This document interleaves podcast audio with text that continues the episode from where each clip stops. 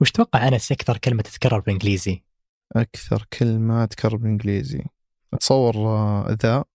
بالضبط. ويعني على فكرة تكرار الكلمات باللغة. من الأشياء الغريبة اللي عرفتها اليومين شيء اسمه the Zipf's law واللي يقول إن لو بترتب الكلمات بالإنجليزي مثلا حسب مرات تكرارها واستخدامها باللغة بتلقى مثلا كلمة the هي الأولى اللي أنت قلتها. مم.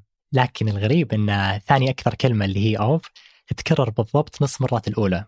وثالث كلمة اللي هي اند ثلث مرات الأولى. ويعني نفس الشيء مع الرابعة والخامسة والسادسة بتدرس كذا ربع وخمس وسدس. لكن الشيء الغريب الثاني إن هالشيء يصير بكل اللغات بالعالم مو بس بالإنجليزي. أوه. يعني حتى اللغات القديمه المنقرضه يوم حللوها لقوا فيها نفس النمط.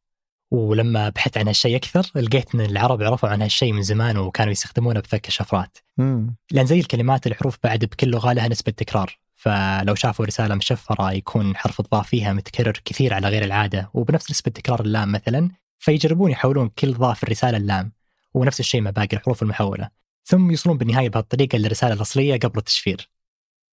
هذا بودكاست الفجر من ثمانية. بودكاست فجر كل يوم نسرد لكم فيه سياق الأخبار اللي تهمكم. معكم أنا أنس الخليل. وأنا عمر العمران. في الخبر الأول اليوم آخر التطورات اللي وصل لها ChatGPT والقدرات الجديدة له. في الخبر الثاني تجربة جديدة تكشف أصوات النباتات. ندري إنك غالبا تسمع وأنت صايم. عشان كذا شلنا إعلان قهوة الصباح. بس قهوة الفطور قهوة سعودية مختصة من خطوة جمل. تقدر تطلبها من المتجر الإلكتروني أو تعرف أقرب فرع لك من الرابط في وصف الحلقة.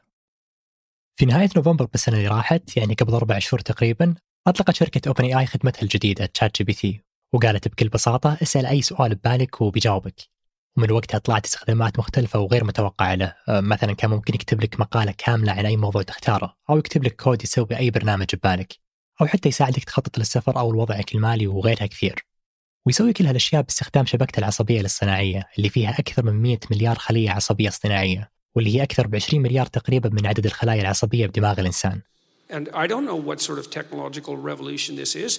Gutenberg press level? It's something like that. This is a big deal. وكل هالاشياء كانت بالنسخة الثالثة منه قبل ما تطلق اوبن آي قبل ثلاث أسابيع تقريبا النسخة الرابعة منه. في هالنسخه اختلف بشكل كبير وجذري عن النسخة الثالثة قبله، وصار عنده قدرة أكبر إنه يجاوب على أسئلة أعقد وبإجابات أعمق وأفضل، وبيقدر يستقبل صور ويفهمها ويحللها مو بس نصوص مثل قبل.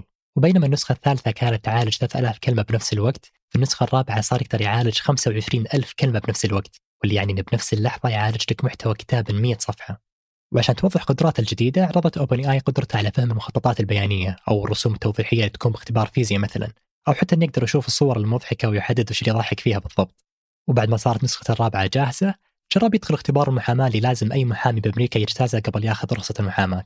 وبينما بالنسخة الثالثة اللي قبل كانت درجته لما جرب يدخلها ضمن أقل 10% من المتقدمين في النسخة الرابعة صار من أعلى 10% ومن الأشياء اللي تقول اوبن اي إنها تحسنت وكان يهمها تتطور فيه هو إنه يصير بالنسخة الرابعة ما يجاوب عن المواضيع الممنوعة أو الحساسة واللي ممكن يكون فيها ايذاء للغير أو عنصرية وغيرها واللي كان بالنسخة الثالثة مرات يتفاعل معها ويجاوب عليها. ورغم قدراته الكبيرة أعلنت OpenAI هالاسبوع عن تطور له بيخليه أقوى بكثير.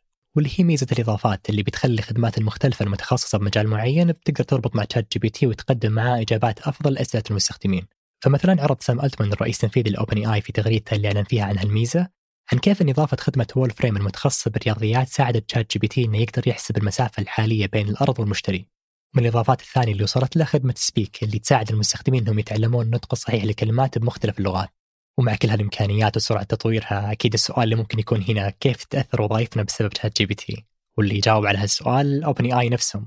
واللي وصلوا له بدراستهم إن حوالي 20% من الوظائف بأمريكا كلها بتتأثر بنسبة 50% وأكثر. وأكثر من 80% من الوظائف تتأثر بنسبة 10% على الأقل. ويقولون إن اللي زاد النسب بهالشكل هو إن ChatGPT ما يأثر بس على الوظائف الروتينية لأن قدراته تماثل اللي تكون بالوظائف اللي تعتمد على الإبداع مثل الكتابة والبرمجة وغيرها. ورغم كل هالقدرات في كثير حسوا إن في مبالغة بتعظيمه. ومنهم عالم اللغويات نعوم تشومسكي اللي قال صح إن ChatGPT عنده قدرة كبيرة بوصف الأشياء والتنبؤ فيها وغيرها لكن ما عنده قدرة على الشرح والتفنيد مثل ما يسوي الإنسان واللي يخلي ChatGPT فاقد للذكاء الحقيقي. وان ما عنده بعد أخلاقي مثل اللي موجود عند الإنسان. أن بالنهاية كل الالتزامات الأخلاقية جاية من كود مكتوب له أنه يسوي هالشيء أو ما يسويه بدون ما يكون واعي لهالشيء مثل الإنسان. وبنفس الوقت إيلون ماسك والشريك المؤسس ل Apple ستيف ووزنياك وأكثر من شخصية تقنية ثانية وقعوا هالأسبوع على عريضة تطالب أن الذكاء الصناعي اللي يكون أقوى من ChatGPT 4 لازم يوقف تطويره مؤقتا لست شهور على الأقل. عشان تكون في فرصة لتنظيم عملها والتحكم بتأثير على البشرية وقالوا إن لو OpenAI ما سوت هالشيء من نفسها لازم الحكومات تتدخل وتجبرها. وكل هالاختلافات عليه متوقع أنها تكون مع أي تطور ضخم مثل اللي جالس يصير مع ChatGPT اللي يقول سام ألتمان الرئيس التنفيذي ل OpenAI إن تشات جي بي تي هو أعظم تقنية طورتها البشرية بكل تاريخها. I think people really have fun with it and they see the possibility and they see the ways this can help them, this can inspire them, this can help. ويقول بيل جيتس إن ظهور تشات جي بي تي اليوم حدث ثوري مثل ظهور الكمبيوتر والجوال. وبالتالي متوقع يكون عليه كل هالاختلافات، لكن أكيد تطوير تشريعات له بيكون ضروري عشان نتجنب آثاره السلبية المتوقعة. Finally, tonight, you may think plants are completely silent, but according to a new study, that is not the case. يوم الخميس اللي راح نشرت مجلة سيل العلمية دراسة تأكد أن النباتات تصدر أصوات يقدر يسمعها الإنسان بعد معالجتها واللي هي أصوات تشبه صوت طقطقة الأصابع وتصدرها النباتات بحالات الإجهاد الكبيرة مثل لو نقص عليها الماء بدرجة كبيرة مثلا وبالغالب تكون هالأصوات داخل الجذور والأوعية المائية للنباتات ويقولون العلماء اللي سووا الدراسة أن نتيجة بحثهم بتغير تماما من فهم البشر للمملكة النباتية. ولو بنشوف كيف كانت التجربة فالبداية كانت باختيار الباحثين لنبتتين الطماطم والتبغ. عشانها نباتات سريعة النمو وجيناتها عموما ما هي معقدة وسهل فهمها.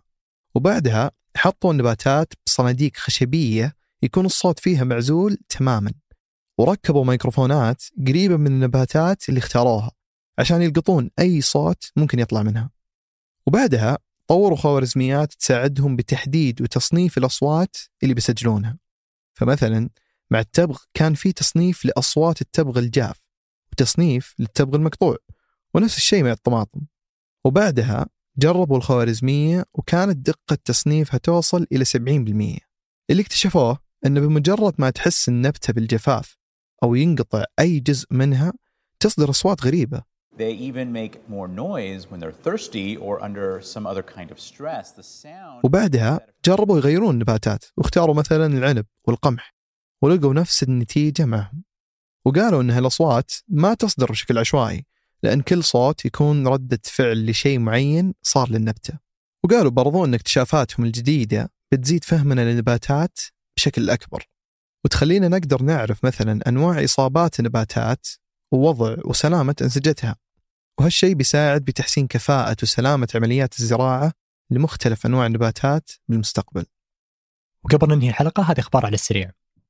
في تقرير جديد للجنة الوطنية للألبان قدرت السعودية في الخمسين سنة الماضية تحقق الاكتفاء الذاتي وبنسبة 120% في قطاع الألبان وصارت من أعلى الدول المصدرة فيه على مستوى العالم. ويقول التقرير أن القطاع يساهم بتوظيف أكثر من 10000 السعودي ويضيف للناتج المحلي السعودي 7 مليار ريال سنويا. وفي خطوة جديدة لزيادة التعاون بينهم وصلت الحكومة البرازيلية مع الصين لاتفاق بأنهم يستخدمون عملاتهم المحلية بالتجارة بينهم بدال الدولار. وحسب بيان حكومة البرازيل الصين هي أكبر شريك تجاري لهم وتجاوز حجم التجارة بينهم بالسنة اللي راحت لأكثر من 150 مليار دولار. والفكرة من هالخطوة أنها بتساعد بتقليل التكاليف وتسهل إجراءات التجارة بينهم. ورغم التزام أوبك بلس بتخفيض إنتاجها للنفط بهالفترة أعلنت ثمان دول بأوبك بلس تخفيض طوعي إضافي لإنتاجها للنفط بأكثر من مليون وستمائة ألف برميل واللي مليون برميل منهم بيكون تخفيضا بالتناصف بين السعودية وروسيا وقالت الدول اللي أخذت هالخطوة في بياناتها المستقلة عن بعضها أن الخطوة مجرد إجراء احترازي لمشاكل بالطلب ممكن تواجه سوق النفط بالمستقبل. أنتج هذه الحلقة أسامة أحمد وتركي البلوشي. قدمتها أنا أنس الخليل. وأنا عمر العمران. وحررها محمود أبو ندى. شوفكم بكرة الفجر.